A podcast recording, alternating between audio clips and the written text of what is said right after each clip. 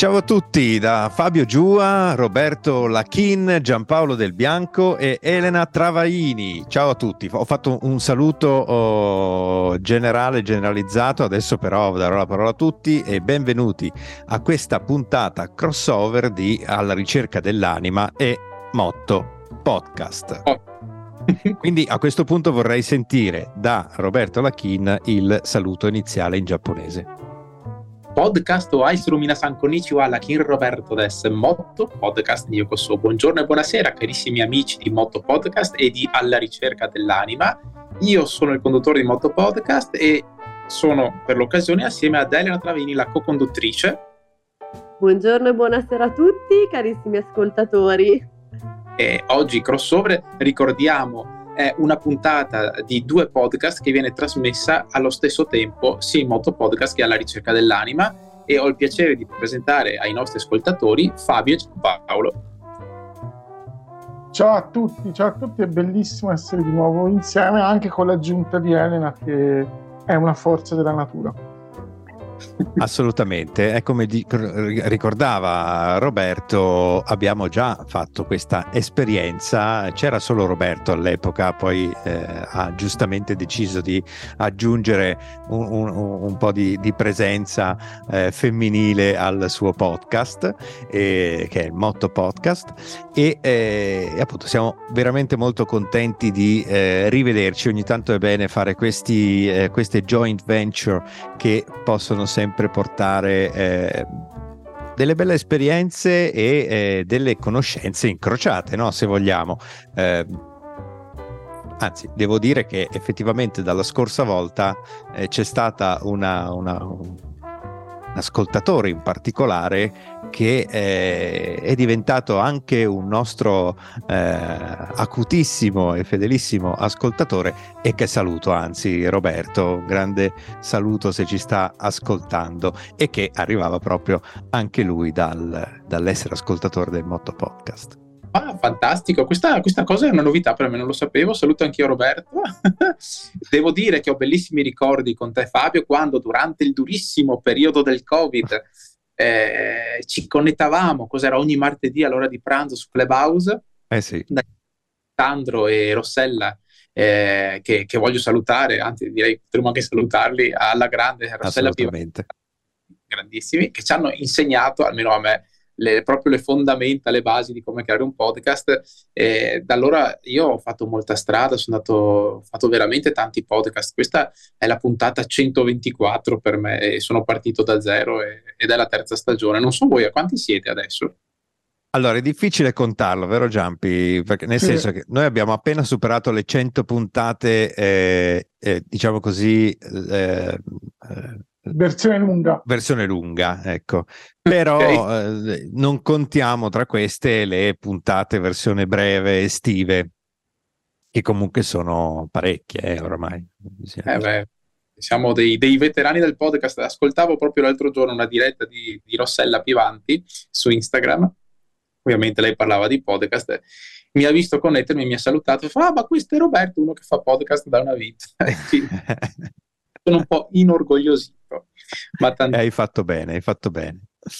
Bene, ma per entrare nel, nel vivo, no, di questo, di questo appuntamento, questa, questo ricongiungimento, come dire, questa rimpatriata, no, eh, tra, tra podcast e podcaster, eh, oggi eh, ci eh, hai posto proprio tu, Roby, un argomento molto, secondo me, interessante, che eh, eh, sia per la parola sentimenti, quindi eh, i sentimenti nell'inclusione. Eh, sono due parole hot, no? Se vogliamo, nel senso che i sentimenti, eh, Giampaolo, eh, ne parliamo praticamente a ogni puntata, eh, forse bisognerebbe parlarne sempre di più, eh, ma non sempre sono poi eh, così sentiti, no? da, da molta parte eh, della popolazione, o più che sentiti eh, sono di difficile assorbimento, no? Se vogliamo. Sì, di difficile decrittazione, a volte ecco. La decodifica dei sentimenti è una cosa complessa, e anche l'inclusione è un tema di cui si parla molto, Sì. Però forse è necessario parlarne con maggiore profondità, e perché è un, uh, un discorso che fa perno per la nostra società. Direi che la nostra società si evolve tanto quanto riesce ad assorbire il bisogno delle persone naturale di inclusione. Eh? Eh, mi permettete di aggiungere, eh, mi è venuto in mente di parlare di sentimenti nell'inclusione, perché diciamo è un mix tra le nostre due avventure podcastiche, perché esatto. Io podcast mi occupo di inclusione e voi di sentimenti. Per noi, per noi l'inclusione è eh, quella cosa che eh, aspira ad inglobare tutte le persone, almeno il più possibile, in qualsiasi contesto o categoria della vita quotidiana o de- anche dello scibile umano. Eh, chi è disabile, si sa, eh, ha fatica a volte ad essere incluso in una società, in un gruppo sportivo, in un gruppo sociale, da qualsiasi altra parte si voglia dire. E, e quindi noi combattiamo, almeno attraverso il nostro podcast, per cercare di far capire alle persone quanto sia importante includere chi è disabile, ma anche per chi è disabile quanto è importante, diciamo così, uscire fuori dal proprio guscio, dalla propria area di comfort e mettersi in gioco. Ehm, come si può mescolare con i sentimenti? Vi dico la mia, poi voi rispondete con la vostra, e ovviamente anche Elena dirà la sua, perché lei su queste cose è molto ferrata. Ehm, la cosa che mi viene in mente parlando di sentimenti e inclusione è questa, cioè spesso eh, c'è un sentimento molto negativo, quasi pessimistico, da parte di chi è disabile eh, nel parlare della società, perché si viene spesso rifiutati. Abbiamo parlato, e lo vedremo anche in futuro, alcune tematiche come ad esempio montare in un aereo, salire in un aereo con il cane guida per chi è non vedente e sentirsi rifiutato nonostante si sia in regola. Magari si viene trattati male e, e si ha la parvenza, almeno in noi, di essere dei criminali. Caspita, ma io sono cieco, ho il cane guida, mi stanno trattando così, sono io che sono sbagliato, non mi sento giusto. Cosa ci potete dire in confronti di questa tematica? Giampaolo. Eh, questa cosa che tocchi è un, è un tasto dolente, nel senso che prima dicevo che a parere mio l'evoluzione sociale si misura dal livello di inclusività raggiunta. C'è un passo prima del mettere in atto le buone pratiche. Chiaramente quella che stai descrivendo, Roberto, è una mala pratica, no? C'è un discorso culturale, perché eh, l'inclusività, prima di diventare, e speriamo prestissimo il più possibile, eh, una realtà di fatto nella nostra quotidianità, deve diventare una cosa nelle nostre teste, perché se non è nelle nostre teste non può essere nemmeno fuori dalle nostre teste. Allora è proprio culturalmente necessario eh, parlarne sempre di più, ma proprio mettersi nei panni di, no? Che a tutti i livelli vuol dire mettersi nei panni di una persona che eh, non ci vede, deve prendere un aereo, ma mettersi nei panni di un bambino che ha un disturbo specifico dell'apprendimento e non vede riconosciuta la propria realtà a scuola, eh, mettersi nei panni di una donna disabile che ha scelto la genitorialità e ha, e ha bisogno di sentirsi inclusa e essere sostenuta in questa scelta difficile. Questa, questo, tutto questo mondo deve diventare patrimonio della nostra psiche collettiva. Purtroppo è pochissimo rappresentato dai mezzi di informazione co- più collettivi, no? Dal cosiddetto mainstream, che è una parola che va tanto di moda, cioè una cosa che viene poco rappresentata, e questo non aiuta a farla diventare fruibile per le persone in generale. Volevo sapere anche se Elena è d'accordo su questo, visto che si occupa specificatamente di comunicazione. Allora, eh, sono molto d'accordo. Io ho un, un mio pensiero che tra l'altro si, si ricollega a una, un'espressione che hai, tu hai utilizzato prima, no?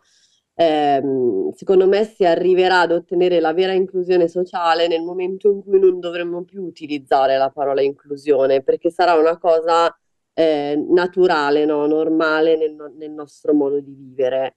Eh, in questo momento storico in particolare mh, per una persona ad esempio come me che lavora molto con il mondo della moda, dell'immagine, social media, la parola inclusione è praticamente ovunque, il problema è che è contestualizzata nella maniera più sbagliata possibile. La moda è inclusiva, poi però nella moda inclusiva tu hai delle sfilate in cui ci sono solo persone disabili, quindi dov'è l'inclusione? Nel mettere un gruppo di persone disabili tutte insieme o è nel mettere modelle professioniste e modelle disabili insieme e modelle di colore insieme alle modelle disabili e alle modelle professioniste?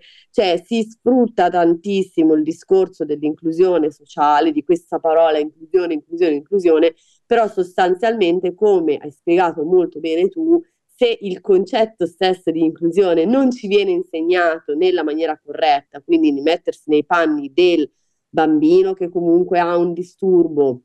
Io lavoro tanto con ragazzi che hanno eh, diciamo eh, disabilità intellettive, sindrome di Down, autismo, eccetera, eccetera. O non ci si mette nel panni della persona non vedente che eh, ha una difficoltà effettiva negli spostamenti. Cioè possiamo parlare, stare qui a parlare di inclusione per i prossimi vent'anni, ma la cosa sostanzialmente non cambia. Perché? Perché non ci viene insegnato ad essere effettivamente inclusivi. Cioè manca l'educazione, ehm, non so se rientra nella sfera dell'educazione civica, no? Parlare di questo tipo di argomento, però manca proprio l'educazione alla base. Allora, l'altra cosa che ti posso dire, io sono mamma, ho una figlia di quindici anni, quindi piena età adolescenziale.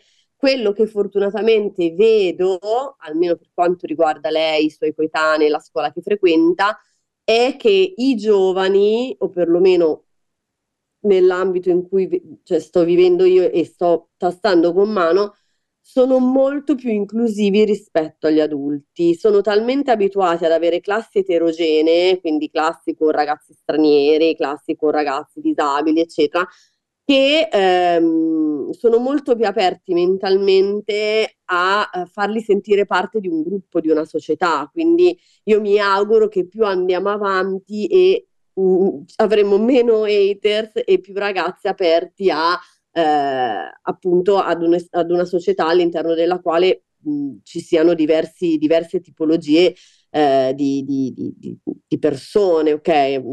Espressa così magari non è bellissima, però è per rendere l'idea.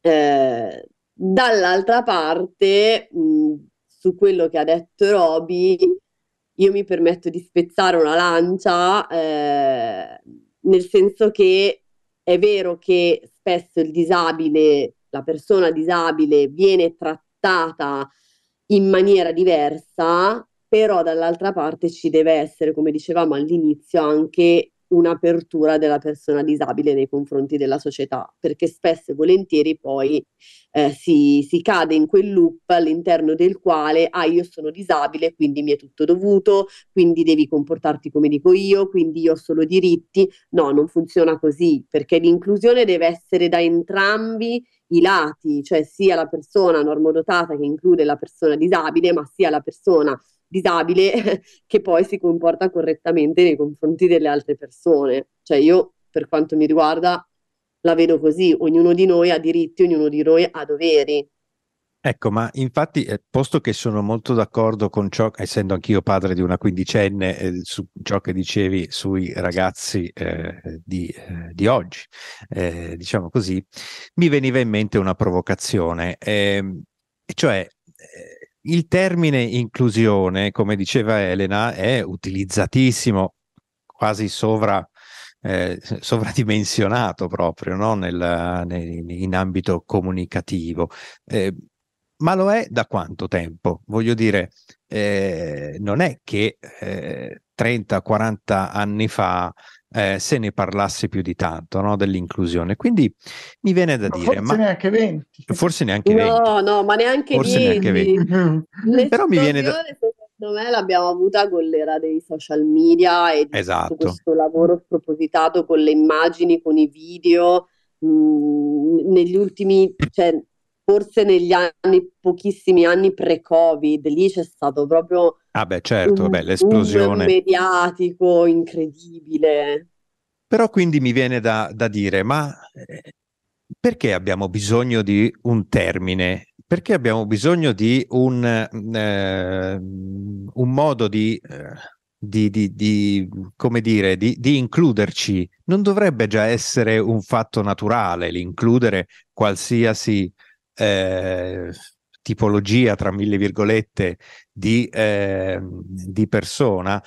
E allo stesso modo non è che, come in, in un certo senso diceva Elena, eh, non venga utilizzata anche un po' questa parola e questo modo di, eh, di fare come atteggiamento vittimistico? Giampi, che ne dici? Eh, io penso che ci sia ancora bisogno della parola inclusione, come c'è bisogno di tutte le parole che descrivono diritti non acquisiti perfettamente e realtà non metabolizzate culturalmente. Eh, c'è un dislivello, come stiamo dicendo, tra la frequenza con la quale sentiamo queste parole e la loro realtà nella nostra psiche collettiva. Finché è così, dobbiamo continuare a lavorarci. Io spero che il bisogno di questa parola si logori e decada, perché vorrà dire che è diventata una, una realtà, una realtà di fatto. Condivido quello che diceva Elena sulla reciprocità. D'altronde, se una persona disabile, in forza della propria disabilità, si sente immune dalla reciprocità dei rapporti sociali, lui per primo non si sta includendo, no? È chiaro che se voglio partecipare a, al gioco della vita, devo essere un giocatore a tutti gli effetti. Quindi eh, non è che posso aspettarmi qualcosa in più, in quanto se non l'esercizio di un diritto che mi permette di essere un cittadino nel mondo, questo sì. Il resto lo devo costruire come lo devono costruire gli altri, no?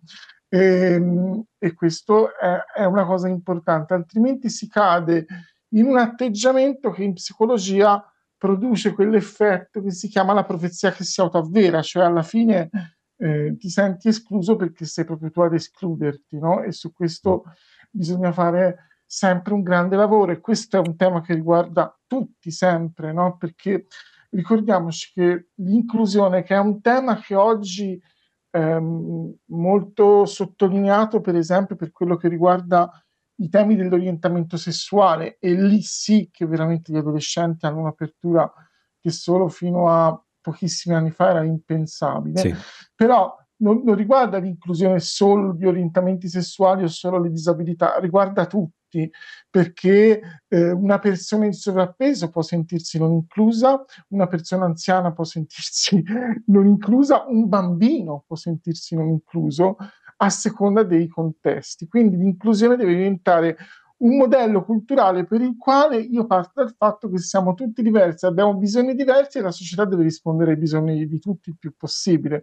Dopodiché alcune cose dobbiamo rimboccarci le maniche e costruircele, no? Perché eh, nella vita le cose si costruiscono in qualunque condizione di partenza tu sia. Alzo la, ma- alzo la mano, posso dire la mia? Certo. Anzi, prima che Elena rubi il microfono virtuale, perché so che lei è già lì pronta, ma vorrei dire eh, a proposito di memoria collettiva, eh, esistono gli archetipi di vari tipi di persone, no? Come c'è l'archetipo dell'eroe, per cui su questa figura si strutturano addirittura eh, romanzi, addirittura podcast, come abbiamo studiato assieme io, te, Fabio. Ma esiste anche la figura, che ne so, del cieco, che arriva da Eh, tempi remoti, quasi medievali, oserei dire, del cieco brutto, cattivo, puzzolente, no? Eh, si usava dire queste cose in tempi medievali. Esistono anche archetipi, e quindi dei disabili che sono eh, visti dalla società di allora come forse un peso per la società, perché non in grado di sostenere eh, l'economia, l'ecosistema della città, della famiglia, eccetera, eccetera. Ovviamente i tempi sono cambiati, c'è bisogno di rimodernare il pensiero, secondo me, comune, totale, creare un nuovo tipo di memoria collettiva. Quello che stiamo eh, costruendo in questo periodo, in questi anni, sarà la memoria collettiva del passato, dei giovani del futuro, magari tra quaranta e cinquanta anni, quando si spera che non ci siano più problemi di questo tipo. Io adoro pensare anche, a, oltre ai social network, anche a tutto ciò che è media, ad esempio ehm, tutte le piattaforme per vedere i serial televisivi, che ne so, Netflix, Amazon Prime, eccetera, eccetera. Se date uno sguardo, negli ultimi anni eh, qualsiasi tipo di serial include sempre almeno una puntata dove ci sono o persone omosessuali o un personaggio di colore eh, o una minoranza etnica. E solo recentemente stanno inglobando anche le persone disabili, e anche questo è un altro passo. Eh, i media più che mai influenzano il modo di pensare dei giovani, che sono i primi usufruitori di queste piattaforme, ed è, ed è molto importante. Mi piacerebbe un po' sapere da, da voi eh, cosa ne pensate in tal senso.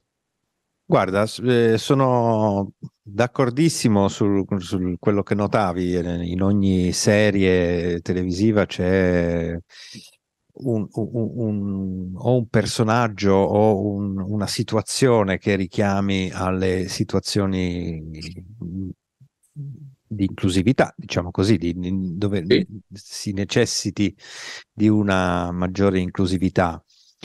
Ti dirò che sinceramente, mentre da un lato sono d'accordo, i ragazzi che guardano queste serie in un certo senso così si abituano, no? Vogliamo dire così, a eh, determinate eh, situazioni.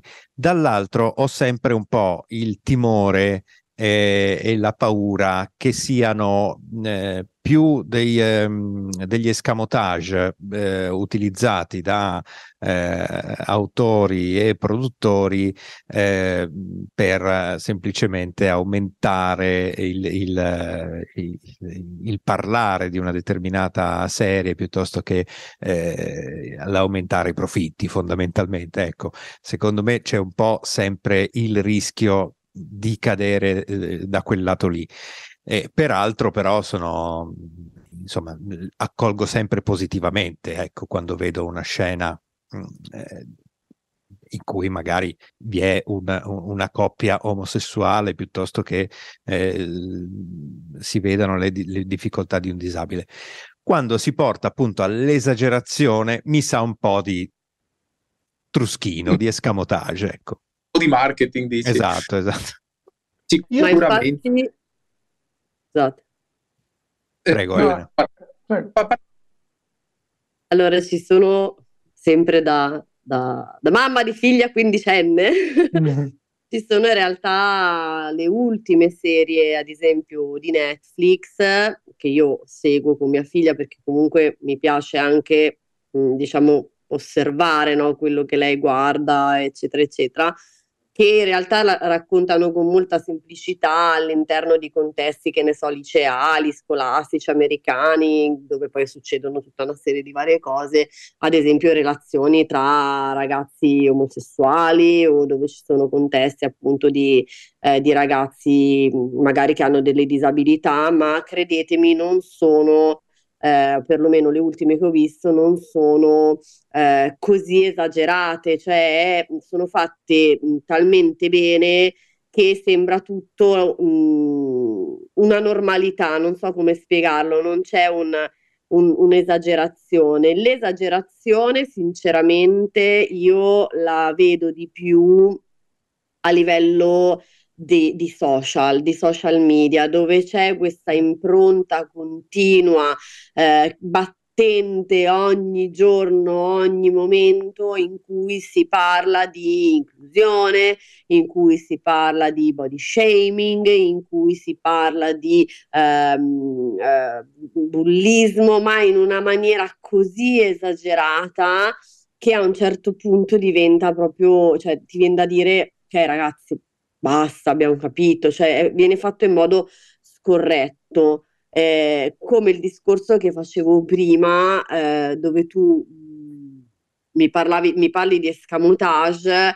Io lo vedo tantissimo nell'ambito della moda. L'ambito della moda è un ambito, cioè un ambiente tremendo, all'interno del quale non esiste l'inclusione, ma esiste l'utilizzare, purtroppo è ancora così, la persona, in particolar modo disabile, veramente in questo caso per fare profitto, perché mettere la modella disabile in copertina è un po' un lavarsi la coscienza, guardate anche noi abbiamo la modella disabile che sfila, e soprattutto seguire quello che purtroppo io definirei il trend del momento, ovvero eh, Gucci esce con la modella disabile, allora tutti con le modelle disabili, capito? Si fa la sfilata eh, con, la, con la ragazza con la vitiligine, wow, boom, va di moda la, vi- la vitiligine. Questo per me è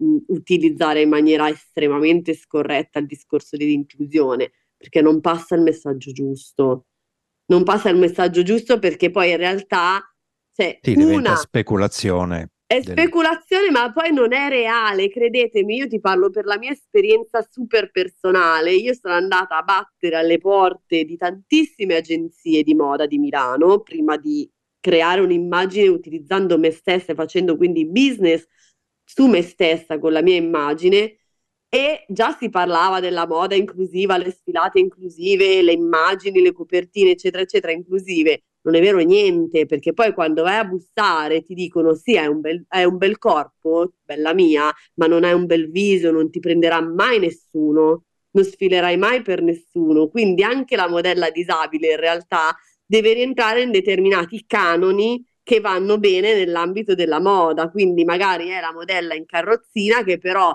è bellissima di viso, bionda, occhi azzurri, ha un bel seno, cioè, non esi- cioè anche, anche in questo ambito in realtà c'è un'esclusione incredibile, quindi loro è uno specchietto per le allodole, no? Ti fanno vedere che la moda si apre a, determinati, a determinate tematiche, però poi quando vai a bussare alle porte non mm-hmm. ti apre nessuno. E, e tu Fabio, cosa, cosa ne pensi, caro Fabio?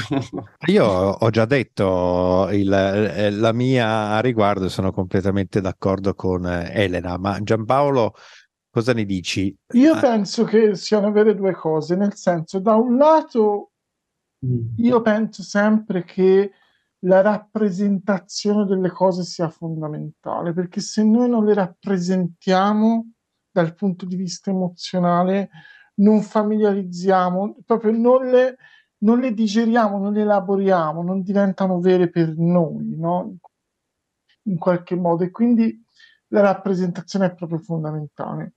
Dall'altro c'è il rischio che sta dicendo Elena, nel senso che in questi casi, per esempio, l'inclusività non solo non è, fal- è falsa, ma è addirittura eh, come dire, una copertura per nascondere il suo contrario, no? Cioè, allora bisogna stare, bisogna stare eh, molto, molto attenti, ma è un po' come quando nelle scuole, per fortuna sempre di meno, si organizzano le giornate sull'inclusione per i bimbi che hanno disturbi del neurosviluppo, e poi però in classe questi bimbi nella realtà si trovano ad affrontare problemi che non vengono risolti, che non li fanno sentire parte, parte di, un, di un contesto. Io sono un inguaribile ottimista per natura, mi sembra che si siano fatti passi da gigante, d'altronde non ci nascondiamo dietro un dito, noi stiamo uscendo dalla giornata della memoria, non ne parliamo mai, ma tra le vittime dei campi di sterminio nazisti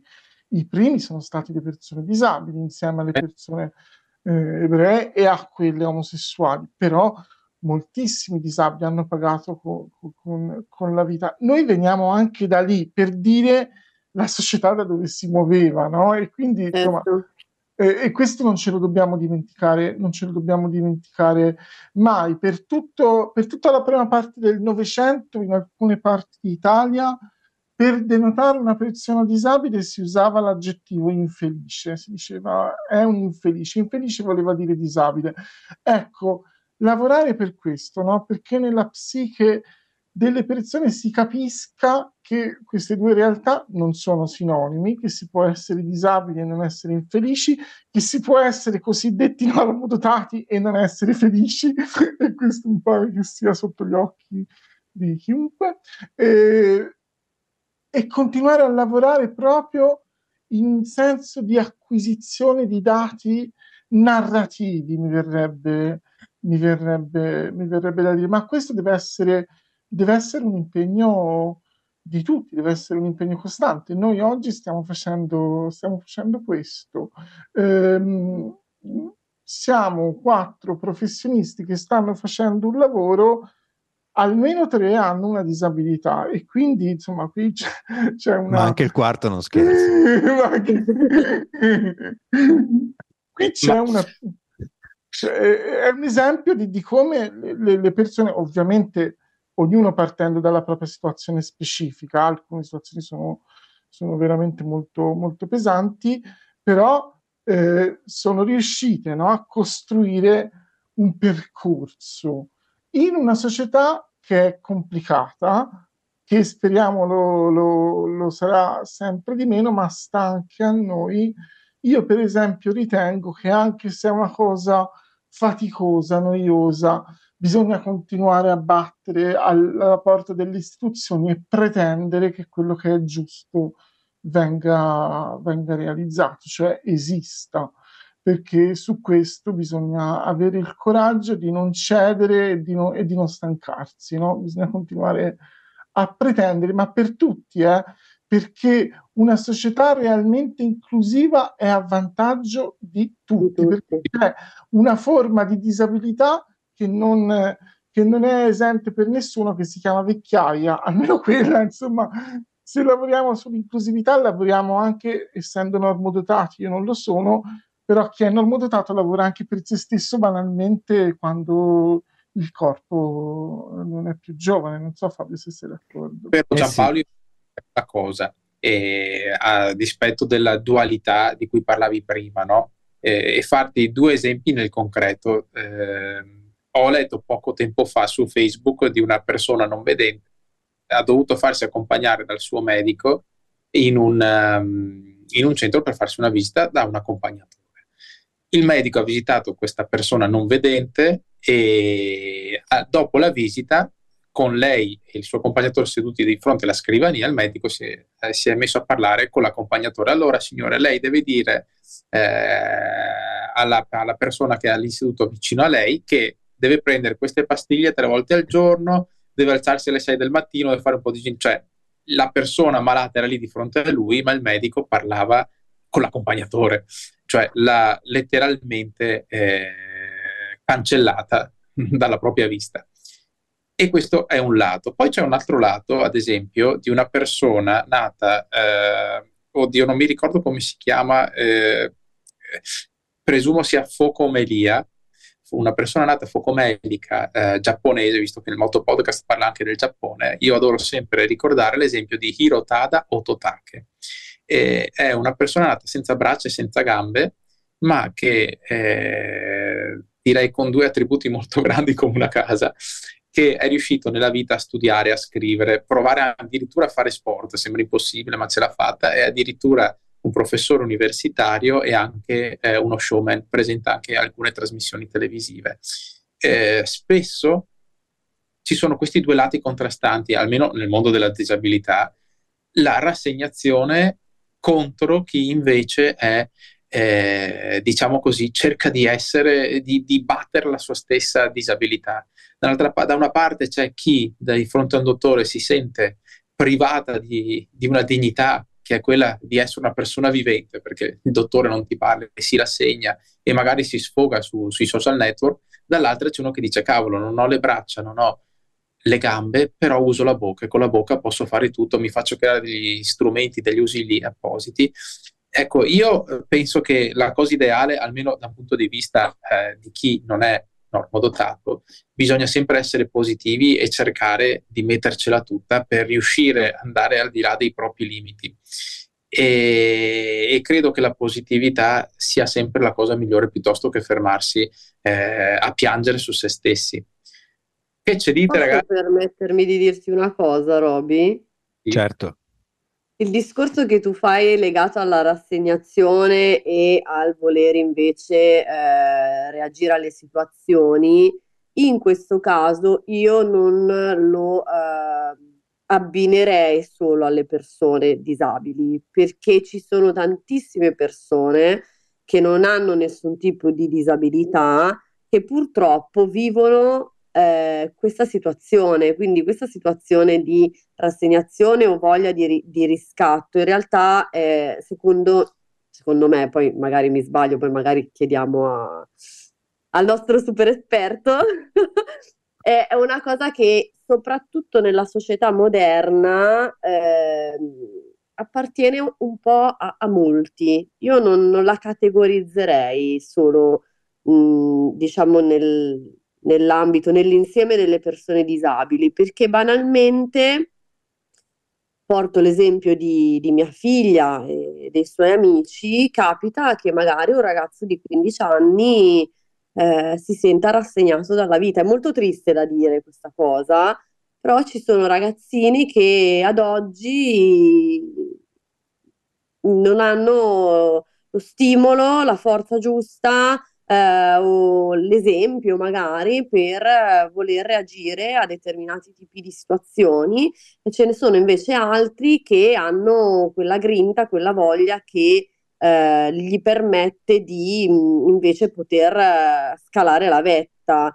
Non so se sia una cosa intrinseca nostra, caratteriale, eh, però ad esempio eh, mi, mi, mi viene da dire quello che mi è capitato sott'occhio ultimamente di, di tre casistiche diverse, di tre ragazzi, tra cui una ragazza di diciannove anni che si è impiccata all'università eh, scrivendo scusatemi se non sono, se sono stata un fallimento nella vita e nello studio, e questa ragazza non aveva delle disabilità, probabilmente c'erano altri tipi di problematiche, però secondo me ci sono eh, tante situazioni che noi non vediamo, che non sono quindi disabilità visive o, o problematiche eh, ad esempio legate al colore della pelle o alla sessualità, ma viviamo in una società all'interno della quale purtroppo siamo continuamente bombardati di impulsi, di, di, di, di cose che portano le persone a non sentirsi mai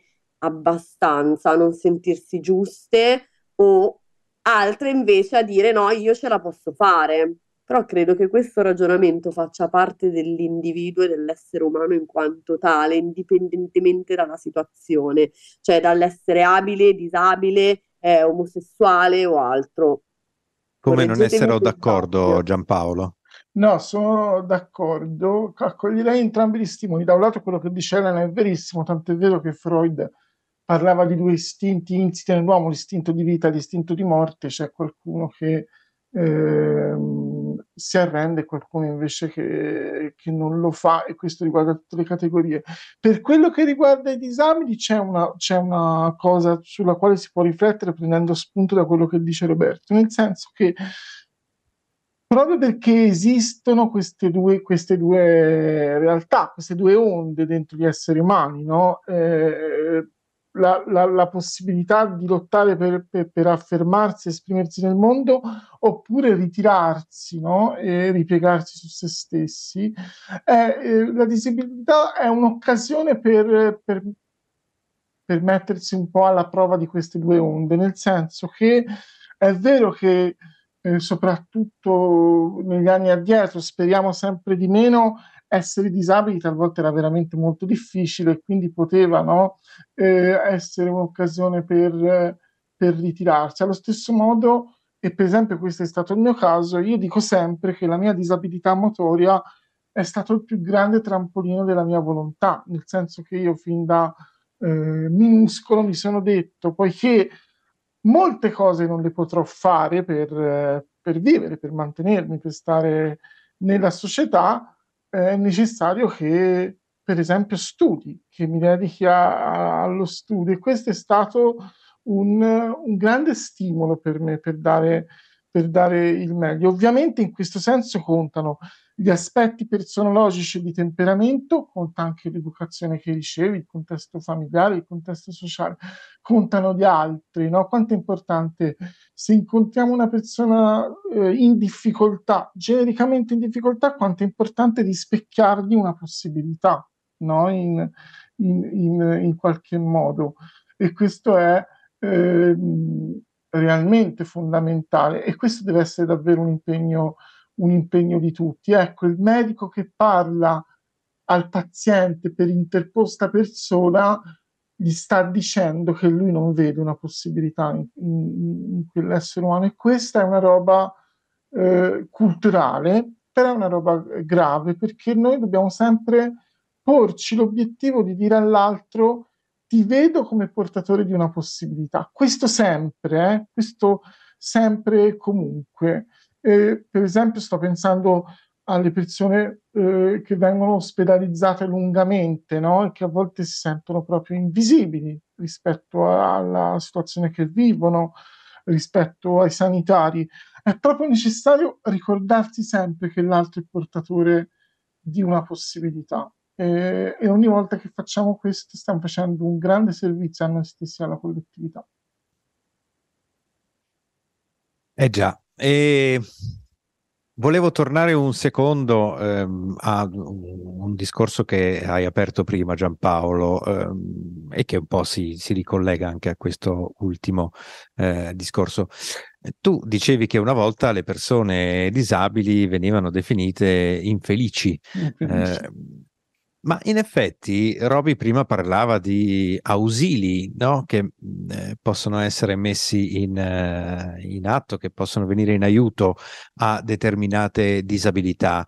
Effettivamente, se andiamo a pensarci, eh, ad oggi, siamo nel duemilaventitré, di ausili oramai ce ne sono veramente eh, tanti, ce ne sono sempre di più e, eh, e quindi il discorso della possibilità che eh, dicevi tu viene sicuramente dato a eh, un numero sempre maggiore di persone eh, rispetto ad un tempo. Questo eh, da un lato eh, così eh, addolcisce eh, la pillola nel discorso che facevamo all'inizio, no? Sul Eh, su, su, da quanto tempo il discorso inclusivo, il discorso di inclusione è venuto un po' a galla, eh, ma dall'altro effettivamente non rende più felici eh, le persone eh, che hanno una, disabili- una, disabili- una disabilità. Volete rispondere voi? Eh, beh, se volete io vi dico la mia, perché ogni disabilità ha i propri ausili. E ci sono persone che con gli ausili diventano praticamente normodotate. Parlo, che ne so, abbiamo intervistato con Elena Irbin Vico, che è una persona che ha le protesi alle gambe, fa addirittura l'atleta, fa salto in lungo, per cui conduce una vita normale, addirittura fa sport e, e non ha problemi, non si sente propriamente detto infelice.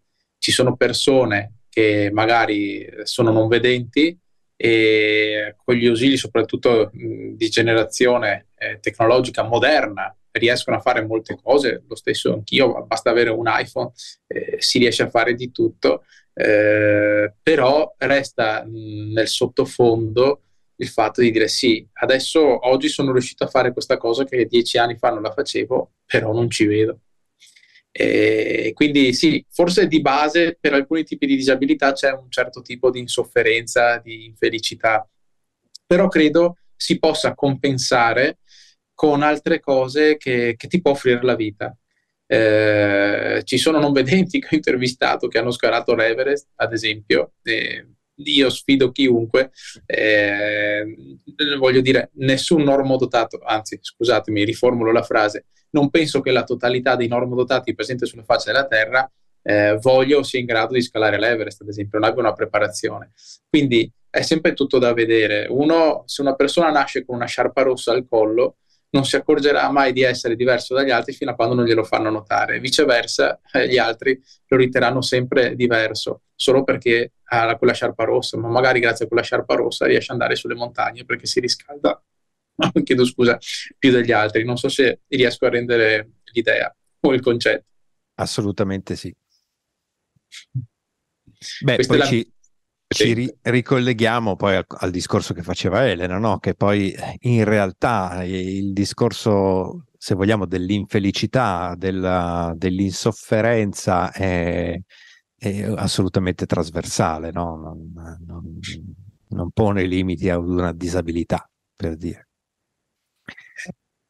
E, bene o male, l'infelicità come la felicità fa parte degli esseri umani, eh, esatto. Di Bianco c'è l'infelice. Eh, io però vorrei dirti una cosa, Fabio, eh, a proposito di inclusione e accessibilità. Spesso per noi non vedenti è difficile muoversi nelle città, perlomeno quelle nuove, quando si mm-hmm. va a fare eccetera, se non se si è accompagnati, ma da soli è veramente difficile. Invece da Elena proprio pochi giorni fa, con gioia siamo, possiamo dirti che abbiamo trovato Torino una, veramente una grande città e molto accessibile in diverse sue parti, giusto? Giustissimo, ci siamo molto molto divertiti eh, a scorrazzare per le strade di Torino. Tra l'altro molto bello il discorso che comunque tutta la parte del centro, quindi Piazza San Carlo, Piazza Castello, eh, siano comunque tutte sotto i portici, poco comunque trafficate dalle macchine, si cammina liberamente e già questo è... E per noi è importantissimo perché comunque mh, si parla proprio anche di, di sicurezza nel, nel muoversi, nello spostarsi. È semplice proprio anche a livello proprio di, di, di struttura della città, quindi alla fine eh, vie, traverse, ne prendi una, ne prendi un'altra, comunque alla fine ti ritrovi sempre. Devo anche dire che eh, sempre legato... Questo, questa è una cosa legata al discorso, secondo me, anche proprio de, dell'inclusione che stiamo trattando. Eh, io e Roby, insieme con Atena, il suo cane guida, abbiamo riscontrato magari qualche difficoltà a volte per trovare un, un posto specifico e eh, ci siamo ritrovati a chiedere, a domandare a delle persone aiuto, perché magari appunto non, non, non riuscivamo con il G P S eccetera a raggiungere il luogo, e abbiamo trovato delle persone sempre molto ben predisposte nel, nel darci un suggerimento, o addirittura persone che si sono prese la briga, avevano tempo evidentemente, di accompagnarci dal punto A al punto B, ma con una carineria incredibile, che ci hanno raccontato un po' la storia della città, che ci hanno consigliato dove andare a mangiare eh, e questo secondo me ehm, è una cosa molto bella, e riprendo un attimino anche il discorso di come noi stessi ci poniamo in prima persona nei confronti degli altri, perché se io persona Eh, disabile, no? Poi io sono stata molto anche vittima di body shaming per il mio aspetto, Roberto con il cane, quindi palesemente eh, visivamente una persona non vedente, eh, ci fossimo posti magari nei confronti di questa persona un po' altezzosi, con il muso, scorbutici eccetera eccetera, dall'altra parte non avremmo avuto una persona così ben predisposta a darci magari un consiglio. Invece noi siamo andati lì tutti belli sorridenti dicendo: guarda, mi scusi eh, però qui nessuno dei due ci vede, non è che gentilmente potrebbe, potrebbe darci un, una mano con, con il sorriso, con la buona educazione, con una buona comunicazione, quindi un approccio comunque gentile, educato, e dall'altra parte si ha un'apertura e una gentilezza delle persone che, vi posso assicurare, non vi fa sentire disabili. Poi, passatemi il termine, lo stronzo di turno si trova sempre, nel senso che cioè, chiunque si può rapportare e ritrovare davanti a una persona che non ti vuole parlare, non ti vuole, non ti vuole aiutare, non ti vuole guardare. Però secondo me anche il porsi nella maniera corretta nei confronti degli altri ci permette di eh, fare quello scalino in più per bypassare il fatto che magari l'altra persona si trovi di fronte a un viso come il mio, o una persona col, col bastone, o una persona in carrozzina. La comunicazione secondo me è molto importante, e a Torino noi abbiamo avuto la, la fortuna di incontrare veramente delle persone super carine, ma non solo per strada, anche all'interno di musei eh, veramente molto molto accessibili, ma poi magari questo ce lo racconti tu, Roby, se vuoi, sì. Ma anche il fatto che ci abbiano proposto addirittura di guidarci all'interno del museo, eh, specificando proprio anche dicendo: siete così gentili, siete così garbati, che per me è un piacere accompagnarvi in giro e raccontarvi le cose.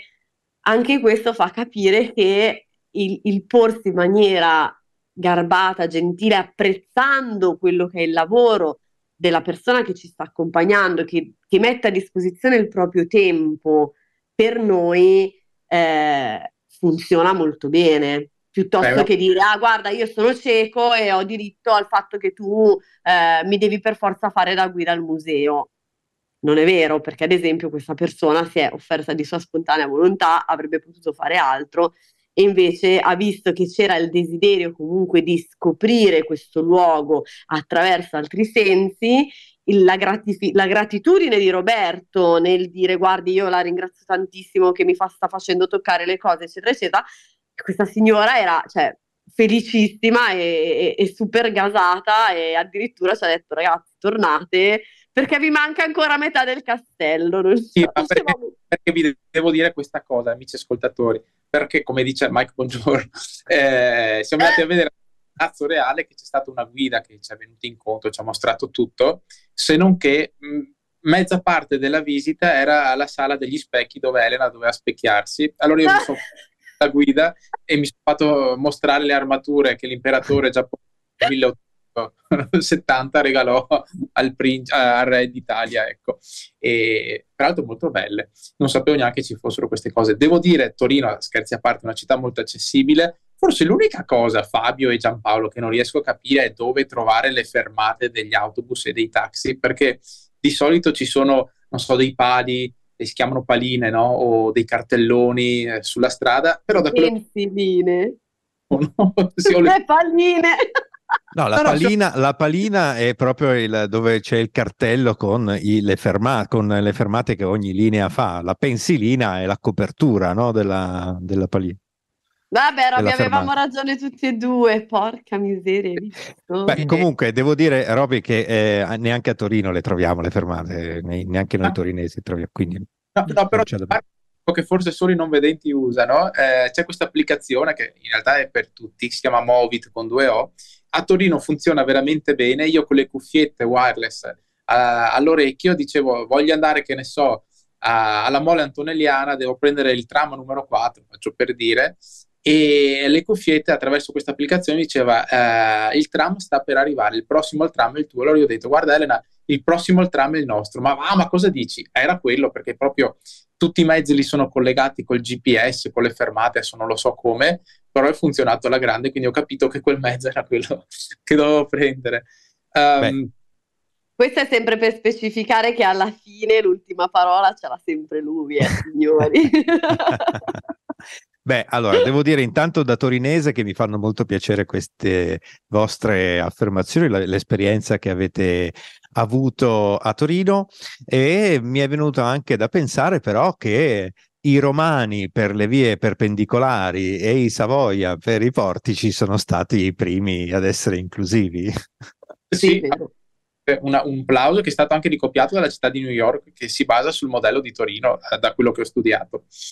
E, permettimi, permettetemi Fabio e Giampaolo, visto che all'inizio avevamo salutato quell'ascoltatore in comune che si chiama Roberto, eh, di salutare una persona che ho conosciuto entrando con Elena, penso volevamo visitare un teatro che c'era lì vicino a Palazzo Reale, però non mi ricordo come si chiamava, eh, che purtroppo era chiuso, ma eh, chiedendo spiegazione lì alla portineria quel signore fa, ma tu, ma sei Roberto di Motto Podcast? Ho detto, sì, perché eh, io sono Francesco, un tuo ascoltatore, e oggi vado in pensione. Ah, che bello, allora salutiamo anche Francesco. Sì, quindi un saluto a Roberto e anche a Francesco. Sai che mi sta sfuggendo anche a me, Roby, il nome del teatro, ma è famosissimo. Teatro Reggio. Teatro Reggio? eh, qui con Fabio ho giocato in casa. Eh, ma sai che è stato un peccato però che non siamo Sì, anche perché è molto bella la, la visita guidata. Alla... Eh, la fanno il sabato pomeriggio, sì. Mi ha detto, però non sempre. Sì, sì, eh. assolutamente. La prossima volta, quando mi verrete a trovare, mi direte che siete a Torino, vi ci porterò. Oh sì, per favore. Anzi, faremo un podcast sull'accessibilità, ecco, del museo. Esatto. Eh. Assolutamente, assolutamente, anche perché fanno delle opere, da quello che ho capito, col, con la radiolina, con le mh, eh, descrizioni apposta per i non vedenti, è una cosa molto interessante. Sì, e non solo, tra l'altro so che eh, durante le opere ci sono anche i sottotitoli, cosa molto interessante allo stesso modo, ma, ma proprio a livello culturale, secondo me. Bene, detto questo, io direi che eh, sia giunta l'ora di salutarci. Eh, è stato un grandissimo piacere riavervi e riessere eh, insieme. Eh, e quindi eh, io direi ci sentiamo alla prossima tappa. Eh, ci vediamo, ma soprattutto ci sentiamo a Torino, eh, chi lo sa, per realizzare un podcast eh, strada sulla strada assieme. On the road. On the road, come si dice in americano. Ciao a tutti. Ciao a tutti. Gra- grazie Fabio, grazie Giampaolo, grazie anche alla co-co-co-co-co-co-conduttrice Elena Travaini. Per quanto grazie riguarda Elena. Grazie a voi, è stato un piacere. Dicevo, per quanto riguarda Motto Podcast, noi ci sentiamo venerdì prossimo. E per quanto riguarda la ricerca dell'anima, tutti i martedì dalle sei di mattina in poi. Ciao a tutti. Ciao a tutti. Ciao.